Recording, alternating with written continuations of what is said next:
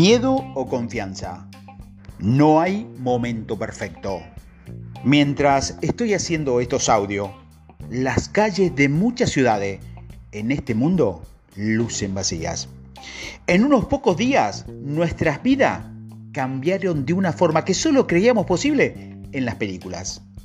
¿Sabes de qué te estoy hablando? Porque de una u otra forma, esto nos ha afectado a todos. En cuestión de semanas, un virus alteró nuestra certeza y abrió las puertas a nuestros mayores miedos.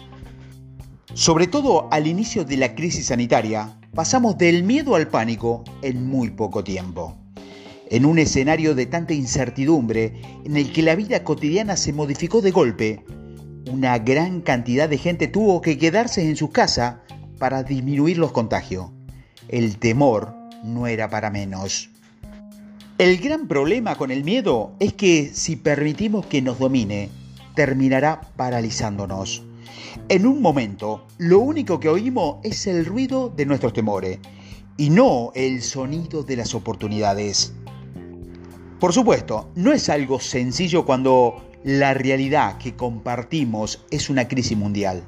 Sin embargo, las historias que he visto y he escuchado en este tiempo también me han ayudado a ver la otra cara de la moneda. Al final, las situaciones críticas también son ocasionadas para transformarnos, pues las circunstancias nos exigen adecuarnos a los nuevos escenarios. En mi caso, pasé de hablar a un auditorio lleno de rostro a dar una conferencia virtual sentado frente a una computadora con cientos de personas conectadas.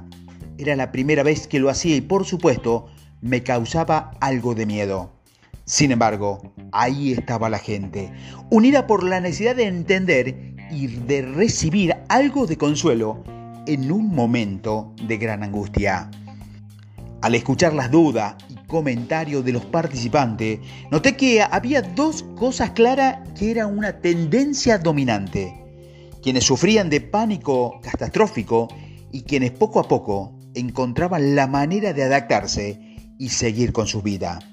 Ninguna era mejor que la otra. La diferencia estaba en cómo gestionaban su miedo. El temor los limitaba o los impulsaba a transformarse.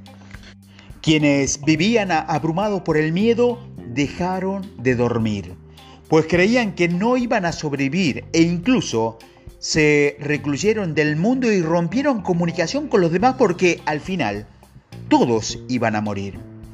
Ese es el enorme riesgo de entregarse al miedo, que te aísla. Y cuando te preguntaba sobre tu salud y si tenías medio para enfrentar la crisis, de pronto se daban cuenta de que en realidad estaban sanos en sus casas. Así es, no estaban enfermos, pero su imaginación le había jugado una broma pesada. Al reconocerlo, podían enfocarse en su energía en mantenerse en buenas condiciones. Es lo que ocurre cuando te quitas de los ojos las vendas del temor. Encuentras oportunidades. El otro grupo, más bien, estaba concentrado en transformar su realidad. ¿Cómo iban a acondicionar una oficina en casa, seguir teniendo ingreso y al mismo tiempo pasar más tiempo con su familia? Los ajustes no eran sencillos. Muchos de los participantes estaban acostumbrados a una vida ajetreada y dedicaban poco tiempo a lo suyo. No faltó de cariño, sino por el ritmo de sus ocupaciones. Varios solo comían los fines de semana con sus seres queridos y en realidad no tenían cercanía con ellos. La oportunidad le trajo la crisis fue volver a conectarse con su familia, conocer lo que le gustaba y desagradaba a su pareja, jugar con sus hijos, o tener tiempo para sus proyectos personales. De un día para otro, la complejidad de la vida se redujo a tareas simples como limpiar y cocinar. A los novatos en la cocina se nos podía quemar cualquier cosa, pero poco a poco aprendimos a vivir de un modo distinto. La naturaleza misma respondió a los cambios. Recuerdo una tarde de lluvia en la ciudad. Salí a hacer unas compras y en el camino me sorprendió algo que por años había dado por sentado: se oían los pájaros.